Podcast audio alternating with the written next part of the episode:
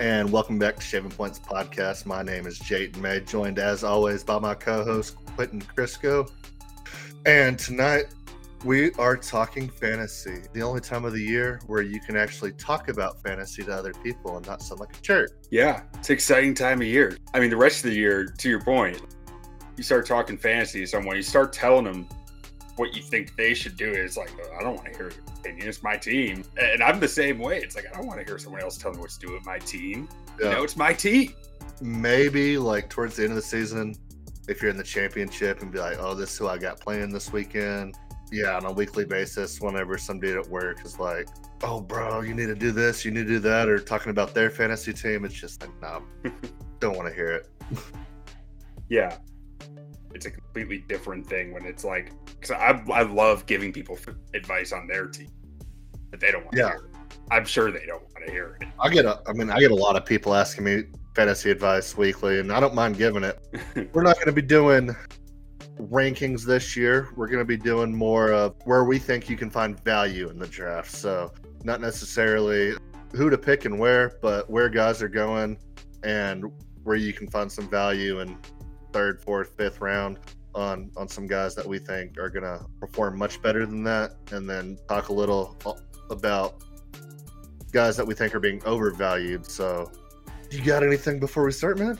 Oh man, Jets won the Super Bowl, evidently. Yeah. They uh they won and they're they're just celebrating. I mean, I I trust Sal as a good coach, and I trust that honestly, Aaron Rodgers he, he seems like a really good guy in the show. It seems like he takes it seriously, but also there's just a vibe. Like it's so different than what it was last year, right? With the Lions just like hungry as all hell, destroying each other in training camp. It's like the complete polar opposite in the Jets camp from what we saw on, on uh, Hard Knocks. It just it seems like they're just like we're just happy to be here. They're acting like they're already top dogs in the division. that is one tough division, as we yeah. talked about earlier in the summer. There's a lot of talent on that team. Sauce Gardner, yeah. Garrett Wilson, Aaron Rodgers, that defensive line. Quinnen Williams is no joke. I don't think he gets enough credit for a game record that he is. I didn't realize Solomon Thomas was on that team. And a lot of people forget that Solomon Thomas was the 49ers pick. Everybody shit on the Bears for taking Trubisky. And then oh, yeah. the 49ers, without a franchise quarterback, take Solomon Thomas. Nobody talks about it. And he was not good. Yeah, he was not. And then then the Jets took Blitzboy right after. Every time that gets mentioned, Solomon Thomas was who I wanted the Bears to take there. So I can't I can't like say too much on it because it's like I was wrong too. So you look at those three teams right there, it was Bears, 49ers, Jets all three of those could have used a Deshaun Watson or Patrick Mahomes in the past six years. Definitely could have. They, only the, they only all the Bears just missed. Well, wasn't that Fournette too? Fournette with the Jag. At five, the Bengals take John Ross. At seven, every single one of those teams could have used a quarterback. Looking back, I mean, hindsight's twenty twenty. I mean, I thought both Deshaun Watson and Patrick Mahomes are plenty good definitely better than some of the quarterbacks that have been drafted in the top five since. And I don't know if that's an overreaction to Mahomes and Watson falling out of the top 10. You look at what they did in college, and then you look at some of the guys that have got drafted in the top 10 since. Your Zach Wilson, the year of Allen and all that, where five quarterbacks went in the top 10. I really do think Mahomes fell into kind of a weird spot, just timing wise. We'd seen guys like Graham Harrell come out of air raid offenses before crazy stats and just you know not and the NFL knew they weren't going to work. That's why they went mid rounds to late rounds. Then all of a sudden, college defenses started adjusting to the air raid, and then air raid coaches started saying, "Okay, well, we got to get the best quarterbacks now." So they got more talented quarterbacks, but NFL teams didn't really know how to adjust for that because it's like there's still the processing question, but this guy's got a cannon.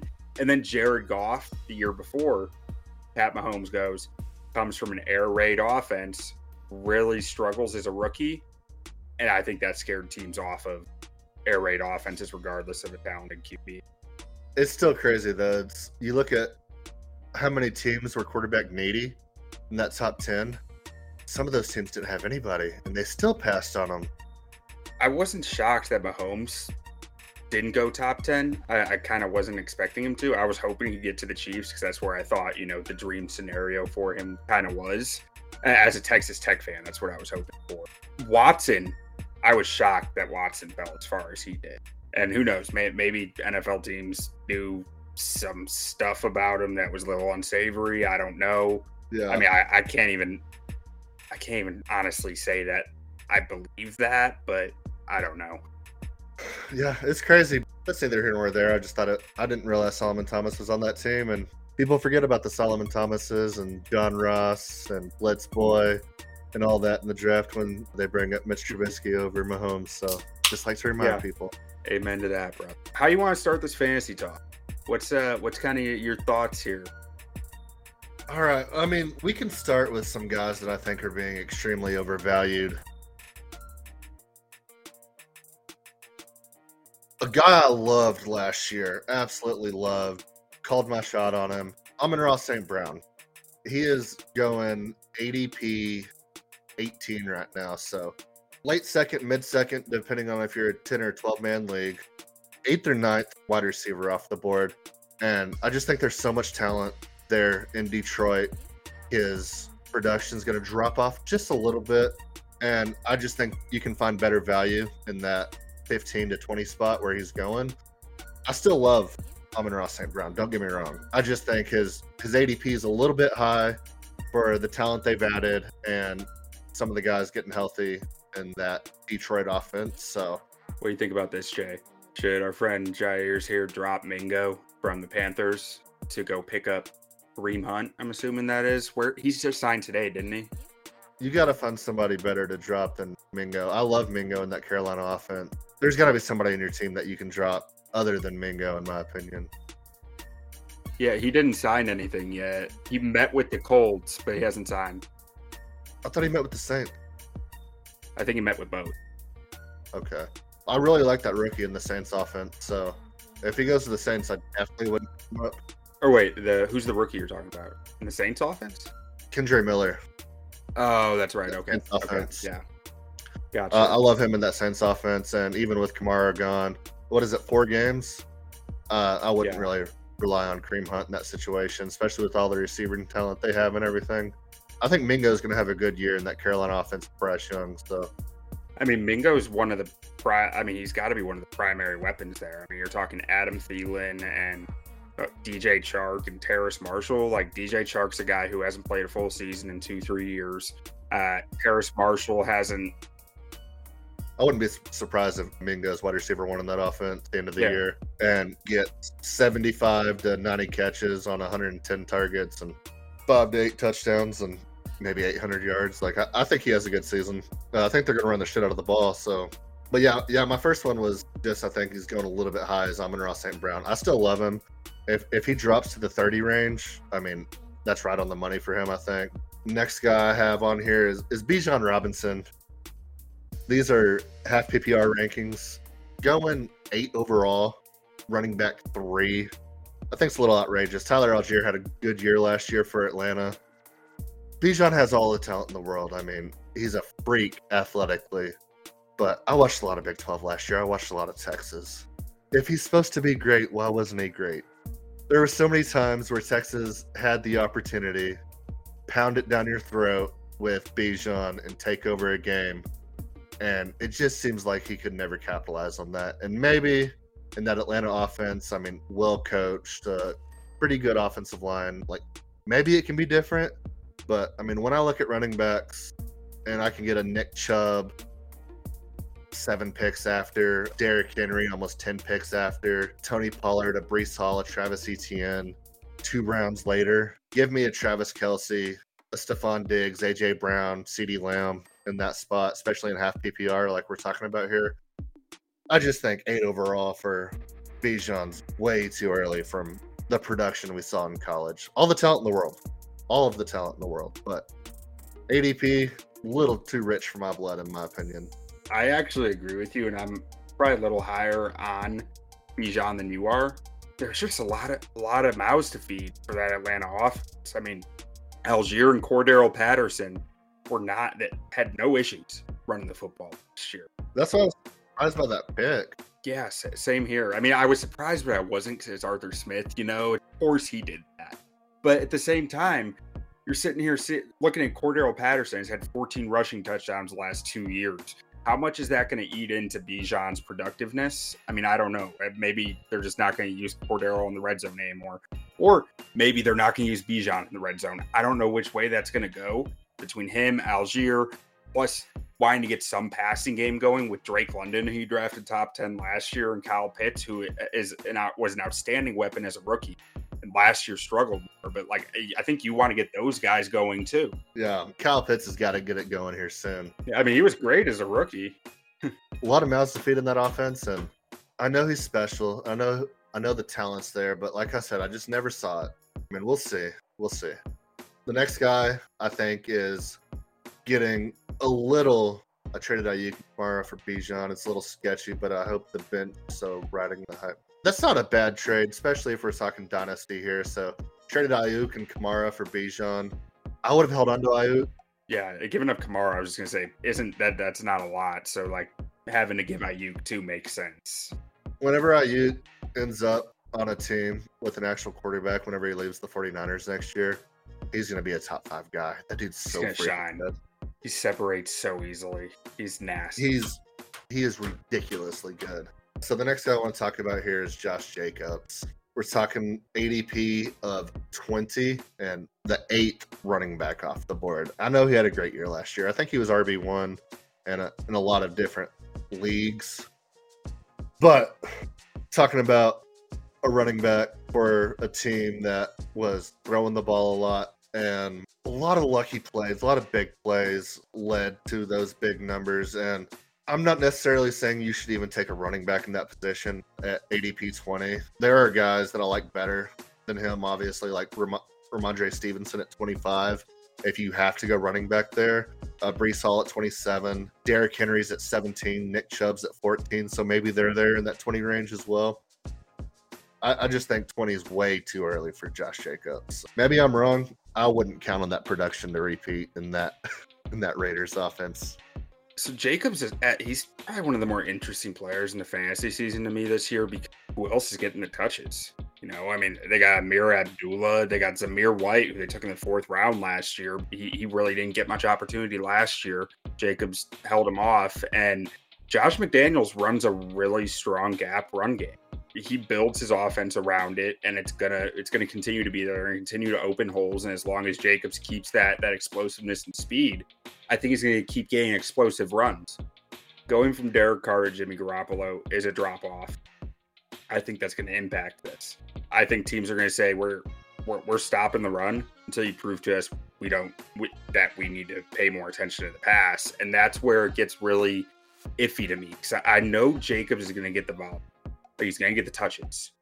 I just don't know that it's going to be as efficient as it was last year, once you take out some of those explosive runs. And I, am a little scared to take him.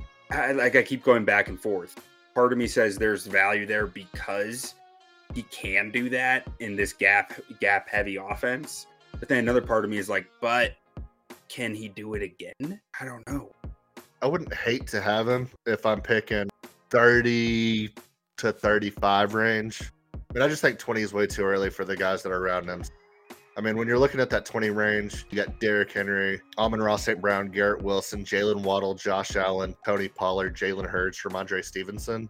I like almost every single one of those people better. One thing you have to kind of consider with it, though, I haven't been doing very many mocks, but I've been doing a lot of underdog drafts. The thing that keeps sucking me in, I'm like, oh man, I love Garrett Wilson here but there's a hundred other receivers I'll love later in the draft, and I need a damn running back who's going to touch the football. Like I, I, need to keep reminding myself that. If if you're in that 20 range and you want to wait, so 20 is going to be probably late late second. So if you're picking nine through 12, you're going to have the the wrap around, and then you won't be picking it again until what 35 range. So some of the running backs available in that range, looking at here, Najee Harris, Travis Etienne, Jahmyr Gibbs, Kenneth Walker, Joe Mixon, Aaron Jones, Miles Sanders. I would much rather get a top wide receiver and get one of those running backs I just named rather than a Josh Jacobs with DK Metcalf, Lamar Jackson, Deebo Samuel, Keenan Allen combination. But that's just me. Yeah.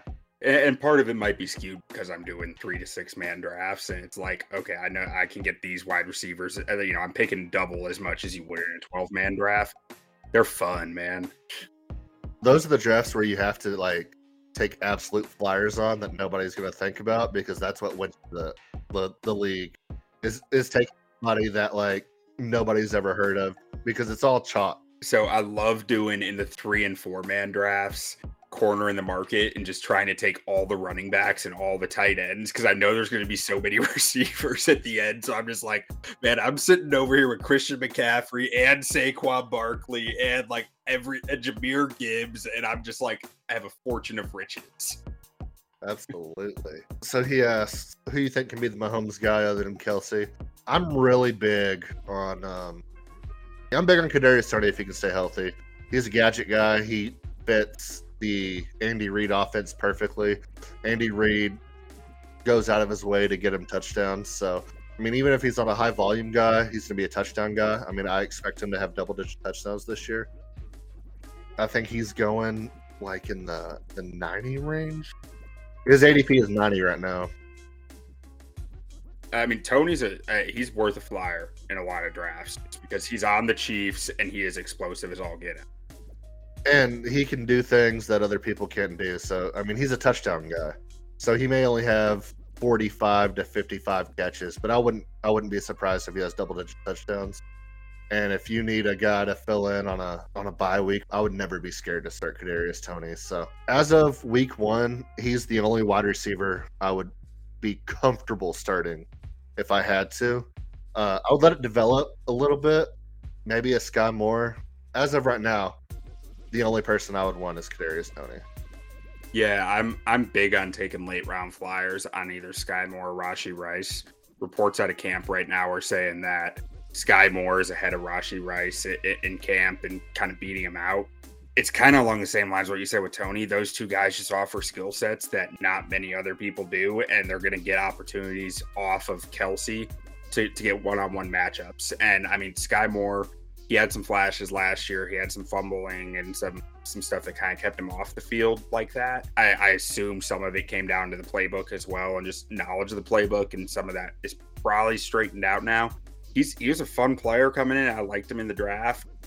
And Rashee Rice, I didn't even like in the draft, but I love him on the Chiefs because it's like this dude is like six four and can jump over people he's going to get one-on-one matchups with Kelce on the field. It's going to be, and he's going to be able to dunk on.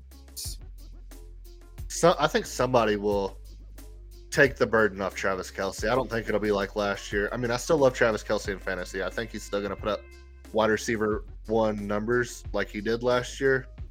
I mean, he's getting up in his career. I don't, I don't think he can yeah. go out there and catch 110 balls and 17 touchdowns for 1,200 yards again. At some point, somebody's got to yeah. do something. So, I mean, I, I, think somebody makes a step. Patrick Mahomes is a good leader, and there's a lot of guys in that offense with with talent. Like maybe it's Jerick McKinnon. Maybe they just throw him at slot. I don't know. Somebody's going to do something. I'm I'm very confident in that. The last guy I think's being a little bit overvalued is Calvin Ridley at ADP 40. I do love Calvin Ridley. If he's in a good spot, I'll draft him. But we don't really see a whole lot of success from guys that take four years off for non-injury related reasons. Yeah, two years. Well, one yeah, of them was injury.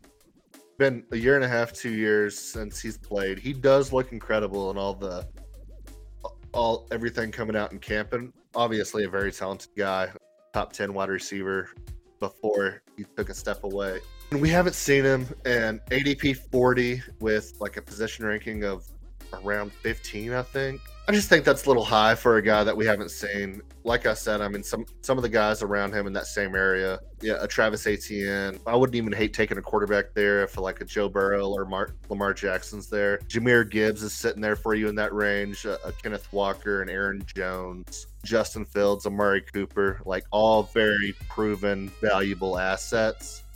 And as much as I do love the upside of Calvin Ridley in that offense, it, it's too early for me. maybe he does go out there and put up top five wide receiver numbers, and I think he can. In my opinion, stepping away from the game like that, I mean, it, it's hard. I think it's hard for anyone's body to not get hit for two years and then suddenly start taking hits from NFL defenders again and just be Yeah. okay with it. Like I, ju- I just think there's a physical side of that that like your body is not callous the way it typically would be for most players because you just haven't taken hits in two years. Like not something Yeah, you're I physically mean- used to. And I mean, football's football's a different game than like basketball or baseball or stuff like that. I mean, the the hits and stuff from what I've heard from from people is, I mean, you, you don't need to be hit to get your body ready, but it, it's the timing. It's it's all the little things. It's all the little habits you develop, stuff like that. That is the quickest thing that you lose. Uh, the camaraderie, the the relationships, the all the little things that make the difference between being a mediocre player and being a top five, top ten player. And I hope he's good. I like Calvin Ridley. I just, like I said, I, I just think 40 is way too high Yeah. for him. He's super talented, and I mean, I I was super impressed by him before he before he had to take leave of absence, but injury related or other. But it's just kind of a general rule to unless you're getting good value, don't draft a guy who sat for the last two years. Yeah.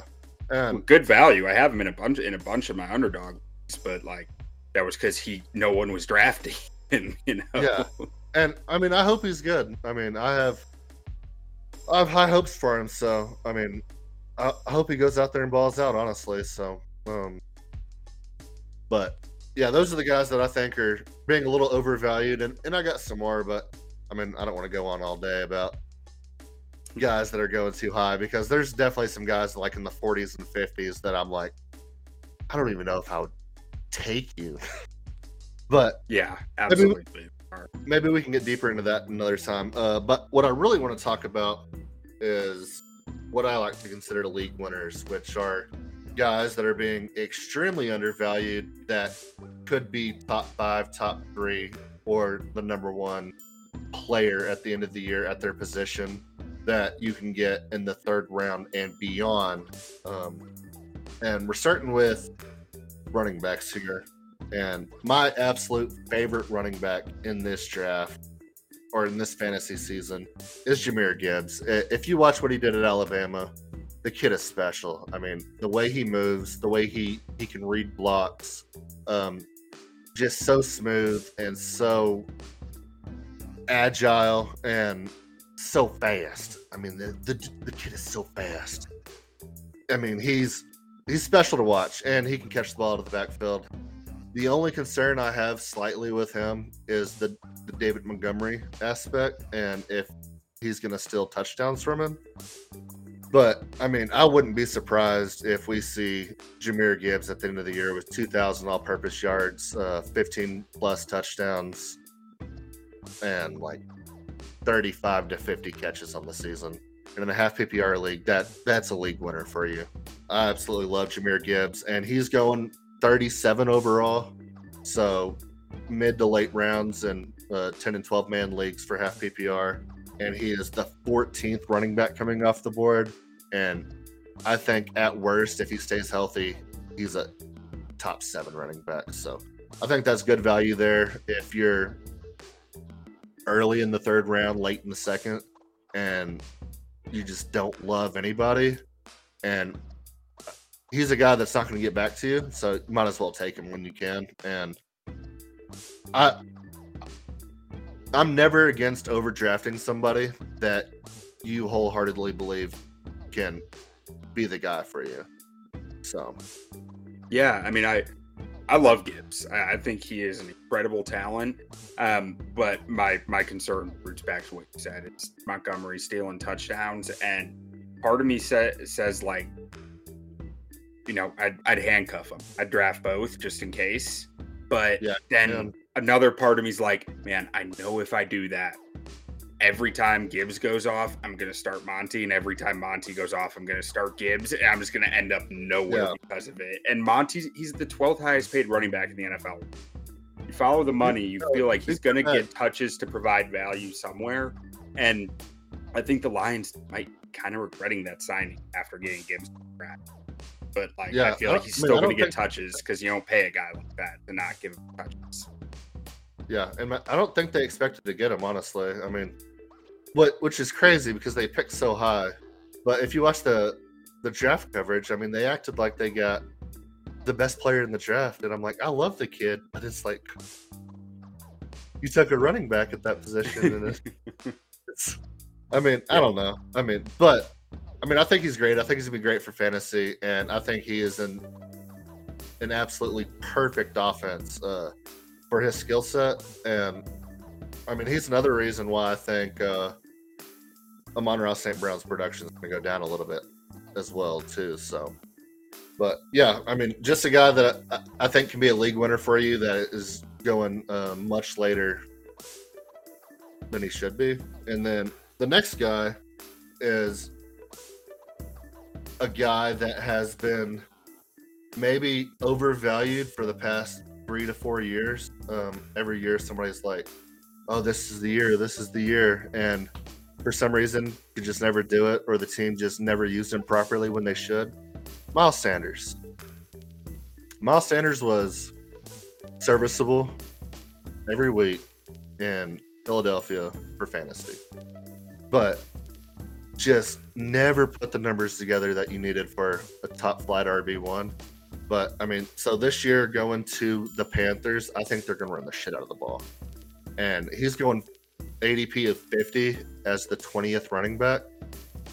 I think that's ludicrous. I mean, I think this this guy could be top 10 easy, easy in that Panthers offense. They're going to want they're going to want to run the ball to help out their rookie QB. They have a coach that knows how to run the ball, and he's very, very talented. I mean, you saw what he did in Philly when he got opportunities, and people would just be screaming at their TV, like, why are we not getting the ball more to Miles Sanders? So he's another guy I love here. Uh, new home, new opportunity. 50th overall, 20th at his position at running back. And I think he could easily end up as a top 10 running back at the end of the season. Yeah, I've heard that he's a strong fit for Frank Reich's run scheme, which is a good sign. I don't know enough about it to actually tell you why he is, but Yeah. I assume that's more more gap concepts based on what Jonathan Taylor did in Indy, and more just kind of trying to get into explosive breakaway holes, which could fit him well. And honestly, a lot of his decreased value over the last few years has come from his dwindling receiving usage, but he was a good receiver as a rookie. He was a fine receiver at Penn State. There's no real reason I can think of as to why his receiving numbers dwindled, other than just Billy wanted to do a committee. Like, so, I mean, I, I think his receiving numbers should still be there. And he has Chuba Hubbard behind him, but like, it's not like he's batting guys away from competition behind him either. Again, they paid this guy. He is the 11th, I believe, 11th highest paid running back in the NFL. They're going to get him a lot of touches. Yeah, and I mean, I'm excited to see what he does. I mean, he's a guy I've been a fan with, a fan of ever since he got into the league. I loved what he did at Penn State. So, I mean, I'm really, really rooting for this guy and excited for him. But I mean, I think he's in the perfect situation, the perfect opportunity uh, to really do something here. So, I'm, I'm, I'm excited to see what he does. Yeah. All right. You're then- uh, you're playing into my graphics for later really well. You're, you're you're naming a bunch of guys who I included. So oh, really? Perfect. yeah, Uh, the next guy I have on here is Zach Charbonnet, the rookie out of UCLA that is in Seattle now. So Kenneth Walker had a great year last year, but he's had injury issues his entire career. And you have a Seattle team that loves to run the ball, and you have a very, very talented rookie. I wouldn't be surprised if he gets more touches than um, Kenneth Walker. Kenneth Walker by the end of the year, whether it's due to injury, whether it's due to production, whatever it is, whatever the reason. Well, And- being the more versatile back that's not telling you Yeah. running the football. Absolutely. And at uh, ADP of 92 or 98 and position ranking of 38, I think that's criminal. I, I think he's going to be a, a top 18 to 25 running back, which I mean, it's only seven better, but the ADP for a top 20 running back compared to ADP of a top 35 running back, it's about 20 spots. So I mean, there's definitely value there for him. Um, if I mean, if you're in the third, fourth round, like I said, and you need a guy, I mean, don't don't be afraid to kind of go down that draft board and guys that are going in the fifth and sixth round and go ahead and take them late third, early fourth, mid fourth. Like, don't just take a guy because his ADP is high. So on sleeper right now, Zach Charbonnet's uh, ADP is 105, and let's just go. wait 30. for 105. He won't be there. Yeah, let's just go 30 spots up to the 70 range. I mean, it's Dalvin Cook, it's Brandon Aiyuk, it's Michael Pittman, Tyler Lockett, uh, Mike Williams, Christian Kirk, Rachaad White. I mean, guys that might do it, but I mean, this is a guy. Look, he's another league winner type deal. Like if if he gets the opportunity that I think he'll get, I mean, he's a league winner for sure. Yeah, I I thought. I mean, I thought he was the most complete back in the draft. Yeah. And after watching watching, I think I watched twelve or fifteen different running backs, something like that. At most fifteen, at least twelve. And I mean, Bijan is he's a complete back. Don't get me wrong. Bijan, I think, is the better prospect because he has better breakaway speed, better explosiveness than Charbonnet. But Charbonnet was like he, he reminded me of Matt Forte. Like wa- watching yeah. him run at UCLA, he was just so complete, so smooth in everything he did. Didn't have the the elite fourth gear that you want speed wise, but like he's he's he doesn't have to come off the field ever. No. If if they don't want him. Yeah. No, I mean he's he's everything you want in a running back, and I mean I think he is going to be special in that offense. Uh, they love to run the ball. The running the the number one running back for the Seattle offense is usually uh, a good start for uh, fantasy. So I love love Zach Charbonnet's potential there. Uh, next guy I have is Isaiah Pacheco, Chiefs running back. I know a lot of people like the rookie they got. I can't think of his name off the top of my head. Uh, Clyde Edwards-Helaire is still there. Jerick McKinnon had a, a breakout to the end of the year. But Isaiah Pacheco was just very, very good once he got his opportunity there. And if you're in a dynasty league, I'd probably stay away from him because I don't know how long he's going to be there. Uh, he came into the league a little old as well. So I think I saw if the Chiefs franchise tag him, he's going to hit free agency at like 29 or 30, being like a seventh round pick. That sucks. Who's the rookie? Hope, the kid out of Tulsa? Uh, UDFA? Deneric Prince? Yeah, Deneric Prince. Apparently looks really good in camp. Great at catching the ball. Uh, kind of Andy Reid style of guy. But Isaiah Pacheco was just very, very good last year. Um, broke 100 yards multiple times. Um, and I mean, I, I like his potential in that offense, and I love his his ADP at 75, being the 27th running back. I mean, I love that value there. If if you're if you're in the 65 to 75 range, I mean, love, love, love that value. So Cam Akers is going 10 picks in front of him. James Conner's going 10 picks in front of him. Dalvin Cook's going 10 picks in front of him. Rachaad White's going five picks in front of him. It's I love Pacheco over all those guys. Uh, Alexander Mattison's going 20 picks before him. Uh, Dameon Pierce is going 25 picks before him, and I wouldn't be surprised if Dameon Pierce isn't even the starting running back for the Texans at the end of the season. Yeah. Like once it looks to me like once Pacheco, like based on his, his game log here, once he got comfortable with the the passing playbook and the pass blocking schemes, he was able to stay in on passing downs more. Because you look at it from yeah. week week one through week eleven, he had three targets for three catches and 13 yards. From week 13 through the Super Bowl, he had 17 targets for 16 catches and 182 yards. Like, I mean, he was very efficient in that stretch as a receiver. Yeah. And that that's a fair amount of targets and catches. And Grant, six of those targets did come in the conference championship game when Pat Mahomes was on one leg.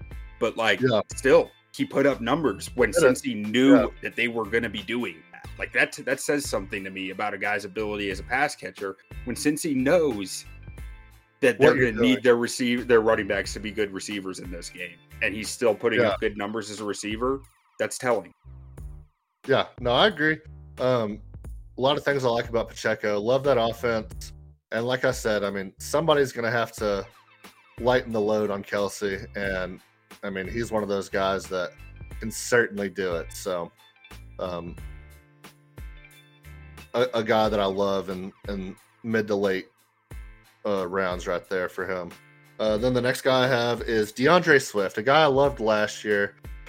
Had injury issues. Uh, leaves Detroit, goes to Philly. Uh, Philly is the team that I was just talking about that never used Miles Sanders properly. But with what D'Andre Swift can do in that offense, I love his potential. And uh, with Jalen Hurts' uh, ability to run the ball and everything like that, I mean, I just think he has a huge opportunity to do something big. And with an ADP of 62 at the 26th overall running back, I mean, I, I think he can blow past that. So he's a guy that I, I'm really, really looking forward to seeing. Either him or Rashaad Penny. One of them's going to do nothing and the other's going to be amazing. It's just a question of which yeah. one. I kind of like my money. My money would be on Swift more than Penny, just because he has a better injury history.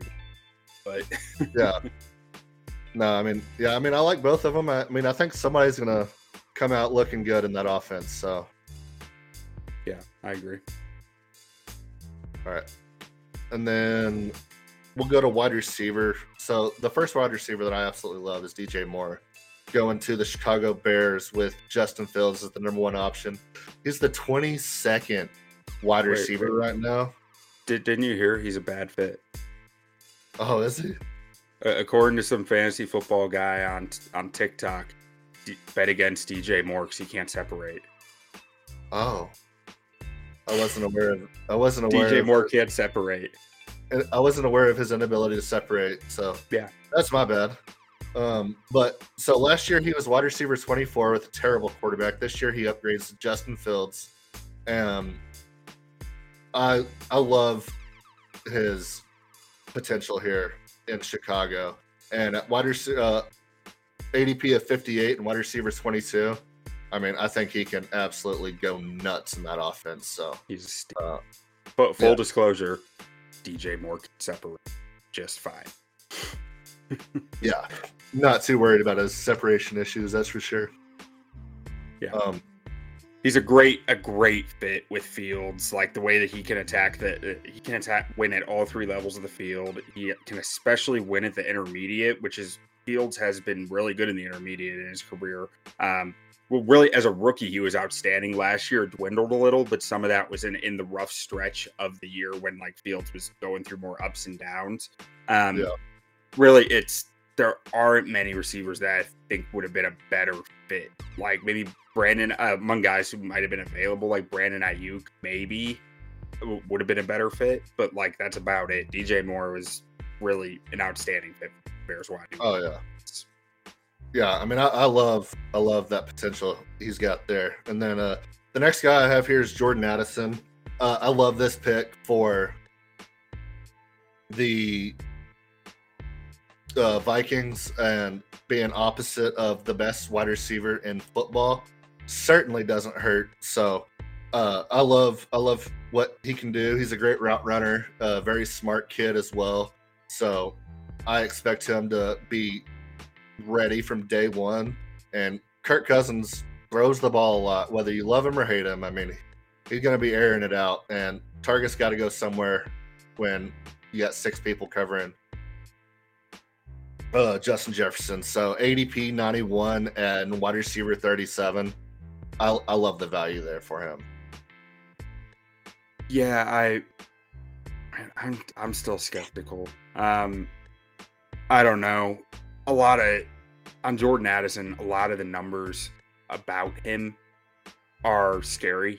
When you look at them like the, yeah. the athletic testing and size numbers, he, he's going to be an outlier if he succeeds, which doesn't mean he can't succeed. And honestly, going across from Justin Jefferson is probably the best place possible to make it happen. Mm-hmm. Um, he he got off to a rough start Minnesota too. Like he had, he had an injury, then he had the like the speeding ticket, like 140 miles an hour in his Lamborghini, and like it's those are But just some red he- flags to me about him. Just want to get to the vet. yeah, yeah, that's right. Um, what he said. but then some of the some of the reports coming out now are are much more positive about what he's doing in camp. So maybe I'm maybe I'm Yeah. off here. I'm just I'm I'm probably not going after him early personally. I mean, I I could understand the desire to, but Yeah. me, I, I'm I'm staying away mostly because of the the athletic testing and uh, size flags that I see. And the list is, I mean, I want to say it's it's really rough. The, the list of guys since like 2000 to be drafted with his type with athletic testing at or below his and size at or below his. It's like uh, I think those guys just they struggled to separate and they struggled to win against press coverage. If you can't do either of those things, I don't know. But he's such a clean route runner too. I don't know. I, I could I, I could keep going waffling on it all night long. So I'll just leave it at that. I don't know. Yeah. But yeah, I mean, I I love the upside for him there, and I think 91 is just a little bit too late for him. Uh, next guy I have is Brandin Cooks. So last year, Brandin Cooks was the 49th ranked wide receiver, missing uh, only playing 13 games. So he missed four games and still was the 49th wide receiver on a terrible Texans offense. This year, he joins some of the most talent he's ever had around him, and his ADP is 97 and he's the 40th wide receiver coming off the board. I I mean, how can you not love that value? That's a steal there. I mean, he hasn't played next to it, next to a player like CeeDee Lamb for a while. Yeah. He's he's kept putting So- up numbers. Yeah. So I mean, when you're looking in that um let's see. 97 range, um I mean, Brian Robinson, Jamaal Williams, Rashaad Penny, Antonio Gibson, James Cook, like, yeah, steal. Yeah. Absolute steal for Brandin Cooks, in my opinion, there. And then moving on, Mike Evans is he's got to go two more years over Every a year. thousand yards. Yeah, he's got to go. He's got to go two more years over a thousand yards to break the record of uh, starting a career with most thousand yard seasons in a row. I think they're making a point to do it. So, whatever you want to say about that offense, I mean, last year he was wide receiver seven, 17. Uh, he's going wide receiver 33 with an ADP of 80 this year. I mean, he's going to put up numbers, I think. So, He always has. and then the last guy I have is for the same reason on Calvin Ridley. Christian Kirk. Christian Kirk was great last year with the Jaguars, and his ADP has dropped tremendously since the Calvin Ridley edition. And I think he's still going to put up numbers. Last year, he was wide receiver 11. He's going wide receiver 30 right now with an ADP of 75. I mean, I don't, I don't think he drops 20 spots with the addition of Calvin Ridley. If anything, the offense is just to be much better. But I still see him getting plenty of targets, plenty of touches. Um, and yards and everything. So I, I love Christian Kirk's value here at ADP 75 and 30th overall our wide receiver coming off the board. Yeah, I mean, if Ridley's going off, it's just going to help Kirk be more efficient and really get some really nice opportunities in open situations to get yards after catch and to just get kind of for, like forgotten about by the defense. And if Ridley's not doing well, Kirk's going to get opp- more opportunity. So, like, I, I, Yeah. I'm with, I think that makes all the sense. Yeah, I mean, I, I love that that spot for him there. So And I um, love yeah, Trevor this year. If I can, if I Oh, can yeah. pair him with Trevor, like I'm, I'm very happy. Absolutely. But yeah, Christian Kirk at ADP 75 and wide receiver 30 is one of my favorite picks. And yeah, I was just going to do running backs and wide receivers because uh, tight ends, quarterbacks, I mean, it's just off preference, really. I mean, the only thing I can say to that is it's never too early to take Travis Kelce because his his production compared to other tight ends is so outrageous that the value's there no matter where you want to take him. So Yeah. keep that. in. I'm with you on that. All right. So next up, we're gonna roll into some would you rather scenarios that I, I'm laying out here for for Jay, and we'll talk. So let's just throw them up here. Here we go. If the graphic show. There it is. All right. So first one is say that you have the number two overall pick. So first round you're picking number two, second round you're picking number 23. This is a 12 man league, assuming half PPR. Your first option, and you can't deviate from you just have two choices. The first option is Christian McCaffrey at number two and Amon-Ra St. Brown at 23. Or would you rather have Ja'Marr Chase at two and Tony Pollard? So here it's it's tough because I do love the Christian McCaffrey Amon-Ra pairing, but getting a Ja'Marr Chase is almost hard to pass up. But we don't know if Joe Burrow is going to be healthy to start the season, and that could be a huge difference here. So I might take Christian McCaffrey in this spot just because of the question marks behind Joe Burrow. And if if you're missing a Joe Burrow with Ja'Marr Chase for four weeks, that that's a huge difference in fantasy. And I like Tony Pollard. I mean, it's whatever for him at 23. I think there's probably some better value there at 23 for Pollard, but I'm really looking at this between Ja'Marr Chase and Christian McCaffrey. Probably lean McCaffrey just because of the offense that he's in, and there's really no question marks between uh, around his health or anything like that. So, yeah, I'm with you. I, I mean, I think it is tough because Pollard is like his efficiency right there was right there with McCaffrey. They had the same fantasy points per snap last year. They were equal. And um, really, Pollard was a top 10 fantasy running back in 38% of his games last year. McCaffrey was outrageous at 59. And that's what really drives this away from me is like Yeah, that that McCaffrey was, with him is stupid. He's gonna get so much opportunity to put up points. It's gonna be consistent week in, week out. I trust it. Yeah. And like Pollard he's going to get the opportunity, but I don't know if he's going to be like that consistent. You know, and mhm. not a lot of guys can. And you're going to get the drop off from Chase to Amon-Ra. Like Chase, Chase, top 10 performer in 42% of his games last year. Amon-Ra only 25% of his games. Amon-Ra's numbers were actually pretty boom bust last year, where it was like four games he was outrageous, and then the rest of the season he was just kind of middle of the pack. But I yeah, think and, that and he had some nagging injuries too on top of that. Yeah, but I think he's a, a really good player, and I, I, I kind I kind of trust that that should level out more this year with him. So I'm with you. Give me give me McCaffrey and Amon-Ra. Yeah, so I mean, it, it's hard to pass on McCaffrey in that spot. I mean, I don't know what you do at the two spot this year if you're not in a super flex league. Like, it's a it's a tough decision because how do you pass pass on the best running back in the NFL that's paired with a coach that runs the ball better than anybody else in the NFL. So yeah, it, I mean to be it's it's a pretty easy answer because like there's no other running backs that do that. Yeah, I mean, but it's hard to pass on Justin Jefferson. Uh, it is case so it especially is. in half PPR. But I do love Christian McCaffrey. I mean, if you want to take him anywhere in the top five, I mean, I, I wouldn't I wouldn't hate on anybody taking Christian McCaffrey early. That's for sure. All right, next one we got here.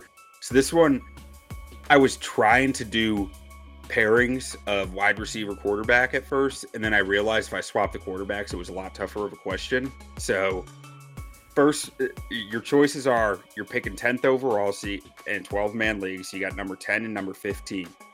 AJ Brown at 10 and Josh Allen at 15, or Stefon Diggs at 10 and Jalen Hurts at 15. And you can't say you don't want a quarterback at 15. Yeah. So that's hard right there. Um,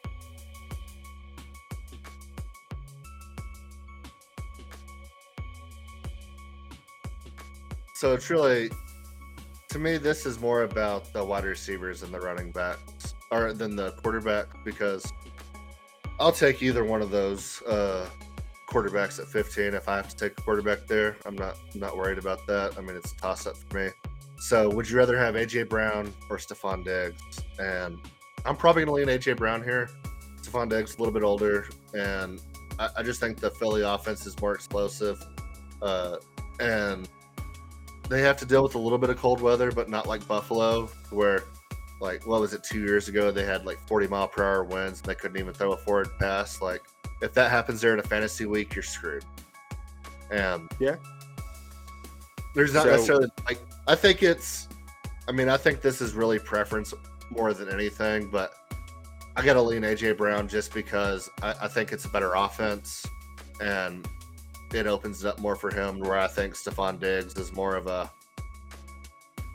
um he's got to perform for the offense to be good, and that could be not necessarily boomer bust, but in that realm of boomer bust. Yeah, I mean it could be. I'm I'm going the opposite of you here. I'm going with Diggs and Hurts because, uh, like you said, the quarterback isn't a big difference here to me. Like it's just kind of uh, like I'd rather have Josh Allen than Hurts, but like it's not. It's marginal the difference that I see between them from a fantasy standpoint. But for Diggs versus Brown, like I look at the Eagles. Brown's competing with DeVonta Smith, Dallas Goedert, Shad Penny and De- and D'Andre Swift in that offense. You look at the names that Diggs is competing with. I- I'm a lot more. fa- I have a lot more faith that Diggs is going to consistently get the football. Um, and Yeah. I mean, it shows out. You look at their top ten scoring last year.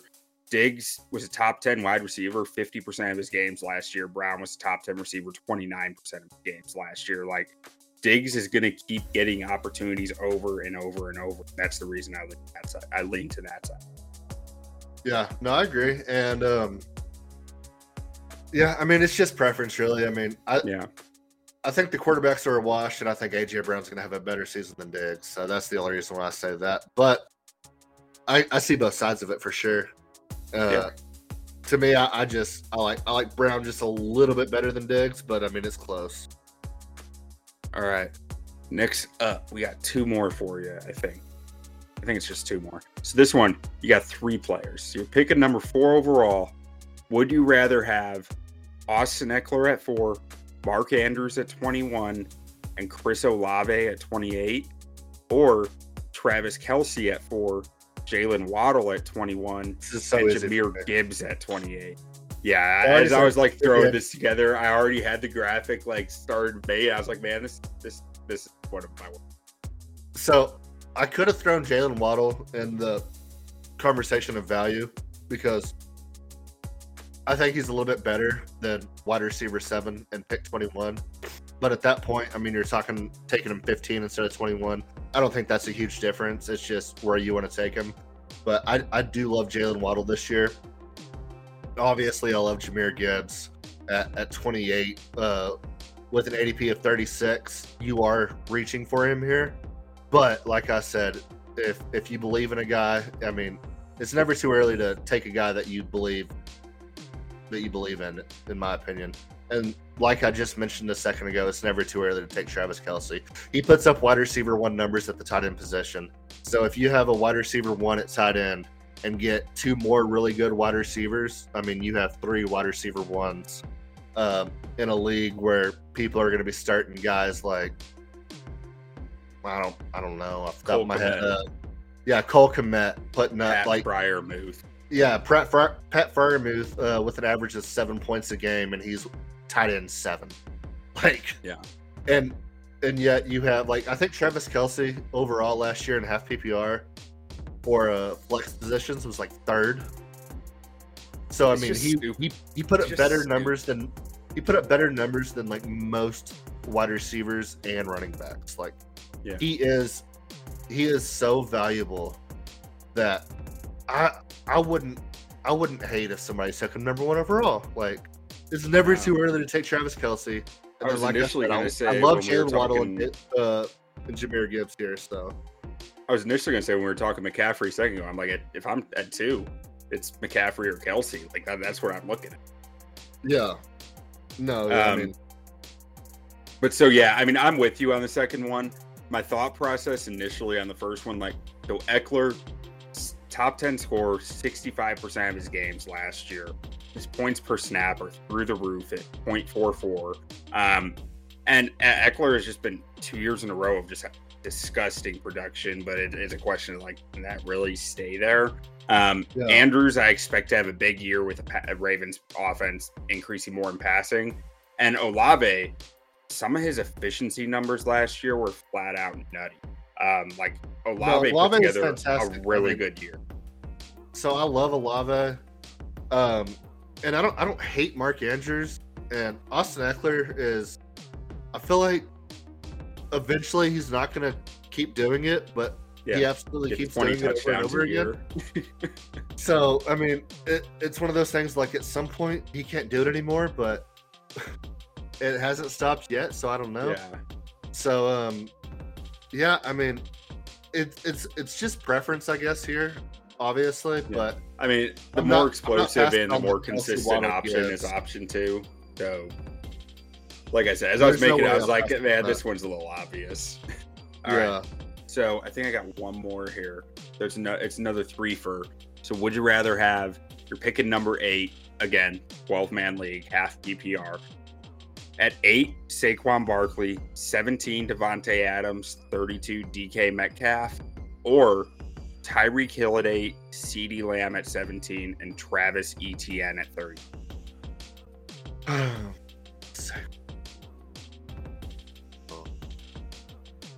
Etienne. So here, I'm probably going with the Hill, Lamb, Etienne. So, I mean, when you look at this, I I love Tyreek Hill, but I don't love him at eight.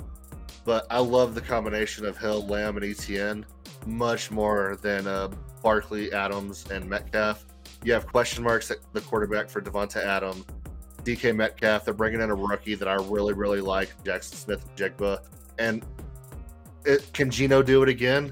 And then with Saquon, it's like you kind of got franchised, you kind of didn't. You're on a weird deal. Um, so I got to go with Hill, Lamb, and Etienne just just for production and usage rate. I think I think their usage rate for all three of those guys is to be much higher than any of the other three, except for maybe Saquon. I think Saquon gets plenty of touches, but health and future for Saquon I gotta go. I gotta go the latter here. I'll take Hill, Lamb, and Etienne. I think I think CeeDee Lamb's gonna have a huge year. Yeah, I do too. I, I'm I'm expecting big numbers from him. What I was trying to do with this this question was build out like what quarterback concerns without real volume concerns because the only guy yeah. who might have volume concerns is DK, but like I still expect him to get his opportunities downfield. Like that's what he's there for um, yeah. versus guys who have more competition for volume, but are probably the more talented players. Uh, outside of Etienne, he's not more talented yeah. than Barkley here, but like so try, trying to create that that kind of problem that you look at, right, with some of these guys. Yeah. And I, I, think I think I'm with you on taking the the second option with Hill, Lamb, Etienne, but I could definitely see the first option being the better. You know, yeah, so when I mean when you're looking at ADP here, uh, you're picking eight with Saquon ADP of nine, Davante Adams uh, taking him at 17 with ADP of 17, DK Metcalf 32 with an ADP of 33, compared to eight versus six, 17 versus 13, and 32 verse 32. I mean, if we're looking at value here, the lower option is better. But I mean, like yeah. you said, I mean, it it's a toss up. To me, it's the DK situation that worries me more than anything. I think if this was, uh, oh, it doesn't really work like that because you don't have a running back. But it, let's say you're looking at Travis Etienne and CeeDee Lamb versus DK and Davante Adams. So you could either split it running back or take two wide receivers. I, I still love the the Travis Etienne CeeDee Lamb pick there. Yeah. like I said, Saquon. I mean, I like Saquon a lot, and uh, I just don't love running backs in the top 15 this year. Give me a wide receiver that I know is going to stay healthy and get targets and get touches over somebody that's going to get overused probably and yeah. could be a league winner for you. But if they get hurt, you're absolutely screwed. Like I would rather have my wide receiver that I know is going to get 85 to 110 catches, 1,200 yards, and nine touchdowns. Is that not Davante Adams? Not not offense. I don't know. I don't know. That's that's why I'm asking. It's a tough question right now. Where No, I where mean- does Davante Adams belong? Like where's where should he be going? Like it's I don't know what to expect from him. But I like CeeDee Lamb over Davante Adams. So Oh yeah, no, th- this isn't. I- I'm not saying it in the vacuum of this question of this. Uh, would you rather? I'm just saying in general. Like, what do you think of Davante Adams? Where do you think he should be going? Because I think it's one of the toughest questions in fantasy football this year. to me, if I am, if I'm the, if I'm in the top, if I'm picking top three, I'll take him in the wraparound in the third. Or so I mean I'm in I'm in that 30 range for Davante Adams, and he's not to fall there. But if he does, I I love him. But I mean at that that 17 range, like there's so many guys that I like there. I mean, I mean just looking at ADP right now, like uh, you have you have Nick Chubb, Jonathan Taylor, who I don't love, Derrick Henry, Jaylen Waddle, Garrett Wilson. So I mean, maybe he's a little bit better value than I think because like I do love Garrett Wilson, but I, I feel like he, he is shot up draft boards so heavily. Yeah. Like Garrett Wilson was going to be like my ultimate sleeper this year, like because I was expecting his ADP to be in the 30s, but Garrett Wilson at 15 to 20, I still love him. I might take him there, and I might have taken him there when his ADP was 30, but he is he is shot up draft boards. So yeah. I don't know, like 15 for Davante Adams, that range, it, it's tough. It's a lot of risk with the quarterback situation there and the coaching But does he get traded? Everything, Do you draft him Yeah. hoping that he gets traded? or even just hoping that he, you know, does a Houston Texans DeAndre Hopkins and just like keeps doing his thing no matter who the quarterback is. Yeah. I don't know, but yeah, that All that's a tough situation there for him. So next, we're gonna run through these fairly quick. Start, sit, or cut. Three players at the same position. You gotta choose: are you starting them? Are you sitting them? Are you cutting? On You gotta do one of each. Yeah, for fantasy. So, So first up, quarterbacks: Geno Smith, Daniel Jones, Tua Tagovailoa. How you doing? Cutting Geno, starting Daniel Jones, sitting Tua.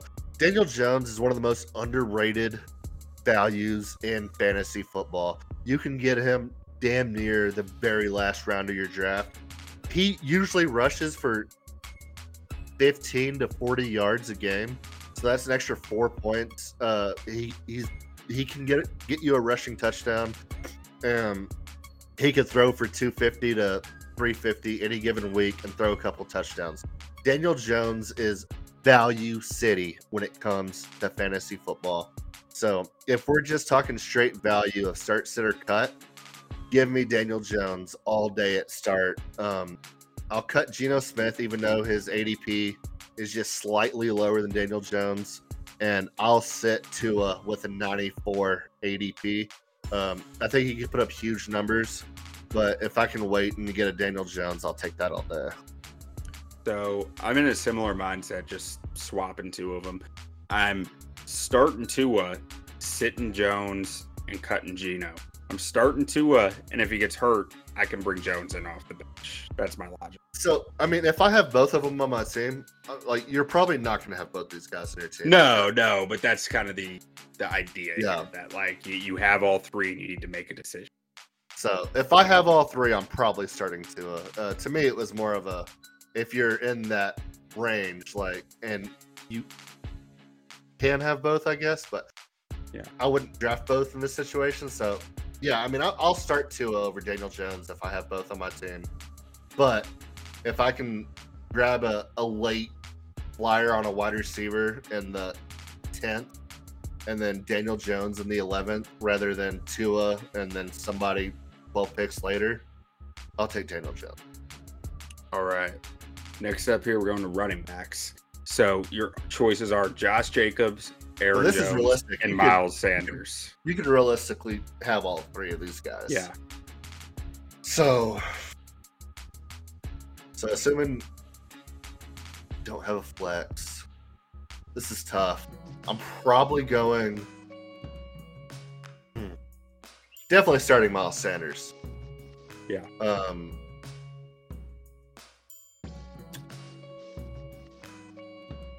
Guess I'll sit Jacobs and cut Jones just because I, I think Jones has more comp. Aaron Jones has much more competition there, in in Green Bay. I, I think they're going to run the ball well, and I think they're going to be a running offense. But with the other running backs in house, I find it. I'm gonna. I find it hard for him to have major major production. So give me Josh Jacobs. Doesn't have any competition. Whether or not he's good, I'm not sure. But yeah, give me Josh Jacobs there. Yeah. I'm pro- I'm starting Jacobs just because I know that that team can run the football despite a rough passing game we saw last year. And then sitting Miles Sanders and cutting Aaron Jones. And as talented as I think Aaron Jones is, I mean, that offense, I don't know how good their offensive line is at run blocking. I know they have a really good offensive line. They're much more pass protection geared, I feel like. And like they can definitely run a good amount of outside zone and like some more athletic lineman concepts in the run game. But Yeah. I don't know that they can impose their will on teams constantly who are not expecting a heavy pass threat. You know, like Yeah. they've had this ex- defenses have played them for Aaron Rodgers for years now, and that helps Yeah. their running game. I'm not sure how that's going to change with Aaron Rodgers being gone and Jordan Love coming. Yeah, I mean Jordan Love, I feel like has to be good for that running game to be good, Yeah. but maybe he is. I mean, they've gotten lucky plenty of times before, so yeah. All right, next up on the wide receiver, your options are Garrett Wilson, Chris Olave, and Calvin Ridley. This is tough. So, are we taking ADP into account here, or are we just saying you have all three Just you got all three. You've got all three, and you need to make the, the decision. I Okay. put some thought into these, man. So, this one, I'm going off of. I'm just going straight off of quarterback and potential. So let me start Garrett Wilson. I'll bench Calvin Ridley and cut Chris Olave. Even though I might like Chris Olave the best out of this group, I mean he was one of my favorite wide receivers coming out of college. So, but so is Garrett Wilson. But um, yeah, I mean, with with Aaron Rodgers and Garrett Wilson might be the best wide receiver Aaron Rodgers has ever had, and that's including Davante Adams. Ooh, high praise. I, lo- I love Garrett Wilson, so I mean, I, I'm not here to tell you you're wrong. I just high praise. Yeah, no, I mean he is he's very very good. So, Yeah. and I I mean I love Chris Olave too. I mean, it's just I don't love that Saints offense with Derek Carr. I mean, I think that Derek Carr's an upgrade from Andy Dalton last year for them, but like, Oh yeah, I also think Andy Dalton had a lot more bucket. I'm going deep in him yeah, than Derek Carr has ever had. So like that, I I, I don't know how that's gonna how that's gonna play in, but I know Olave's still gonna get opportunities. He's still gonna get open. But oh yeah. I'm with you. I, I think really you good though. start Wilson, bench Olave, cut Ridley because all the risks that we talked about with Ridley earlier, not having Yeah, absolutely. So, what do we got next? tight end. Last one. So start, sit, or cut. Pat Freiermuth, Chig Okonkwo, and Cole Kmet. It's a it's a rough one. So I've been doing a lot of Dynasty, and I love Okonkwo for Dynasty because I think if he ever finds a good quarterback, that dude's gonna be unstoppable. But um, let me start Cole Kmet here. Uh, he was the number one. He was the number one option last year for Justin Fields. You bring in talented wide receivers, so that's just going to open him up even more. I wouldn't be surprised if he has 75, around 75 catches, 800 yards, six to 12 touchdowns. Um, don't love Kenny Pickett with Pat Freiermuth. So let me cut Freiermuth and let me bench Okonkwo just off of potential alone because that dude's a great. Yeah, I mean, I, I know I'm I'm keeping Okonkwo on the bench. Um, and this is where I have a hard time because, man, I, I don't love Pickett, but like, Freiermuth was a top 10 tight end in 44% of his games last year. People don't realize Yeah. that. But I he mean, it's not hard. Cole Kmet I mean, was a the difference handful of games where he The difference up. between a top like seven tight end and a top twenty tight end is pretty minuscule. Cole Kometo was only top 10, 24% of his games last year. I mean, what is that? Three? Four? Something like that? Yeah, Like but how that? many times was how many times was he top fifteen? Like I don't, I, the difference in in tight end between like a a top six to fifteen guy is pretty minuscule. Like maybe uh, an, an average of like two points. Yeah. because the tight end position is just so top heavy. Then after that, it's just guys that can get you six to fifteen points a week. Yeah. I mean, so that was the decision I really struggle with here. But I think the ultimate end decision comes down to Cole Kmet just got a nice big extension from the Bears, which means Yeah. that they they saw what they wanted to see all offseason. He was putting in the work that they wanted him to to fit this offense best. And that Yeah. makes me think Kmet's the guy to go with here. And Fryer, and I mean, Fry, that's not to say Freiermuth hasn't been doing that stuff. It's just no one's put sixty million dollars on the fact that he is yet, and someone just did for Kmet. So that makes me feel good I mean, about Kmet. I, I like the Bears offense with with DJ Moore and uh Darnell Mooney coming into his own, and then maybe Chase Claypool can do something as well. And then Hey, with Claypool Cole Kmet being there, Claypool has been tearing up camp, Bears camp. Like Yeah. he is that dude wants money. He he wants it back. No, I mean I, I'm excited for that Bears offense, and I, I just think the Bears offense is gonna be better than the Steelers. So I mean that's the main reason because Cole Kmet led the team last year in receiving yards, and now there's other options. So I mean I just think that uh, ups his potential if anything. You know, You know, Cole Kmet led the NFL in separation this year. somebody had to do it. Even though he runs like a refrigerator, he led the NFL in separation. Yeah. So we got any more? Is that it? nope, that's it. That's that is All right. all we got. It is fantasy season. We might do another fantasy episode and get deeper into uh, rounds and value for guys because I mean, the, I mean, I mean, we just scratched the surface. I mean, I gave you five wide receivers, five running backs, then we did some this or that, but we may break it down further for y'all next week. Uh, we'll we'll see what's on the schedule, but I love talking fantasy, so and I could talk Yeah. fantasy for hours. Honestly, I'm I, I could I could put together some sleepers. I, I'd be down for a sleeper episode. Yeah, I mean, what are we considering a sleeper? Because I consider a sleeper somebody that's getting massively undervalued, but he could be a, a fifth round pick that I think should be going in like the second or third. So I don't, I don't Yeah. know what. To me, sleepers are more guys you can get in the last five rounds that are gonna like that that have the potential to blow up. Yeah. Okay. Last Like, five rounds. Like, let me think. Who is uh Darren Waller was one of my sleepers years ago. Um, that was a league winner for me. Um, who was the the tight end with Peyton Manning in Denver? He was a league winner Dallas. for me. what Um, was his name?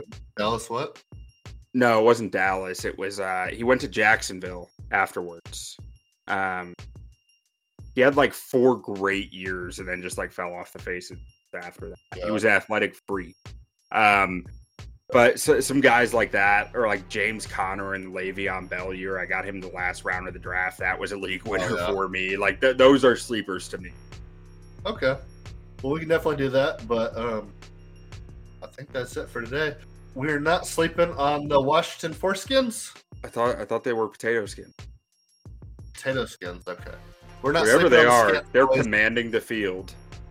And we're not Yeah, sleeping. not sleeping on the Washington team. So take it easy. We'll see you next week. Adios.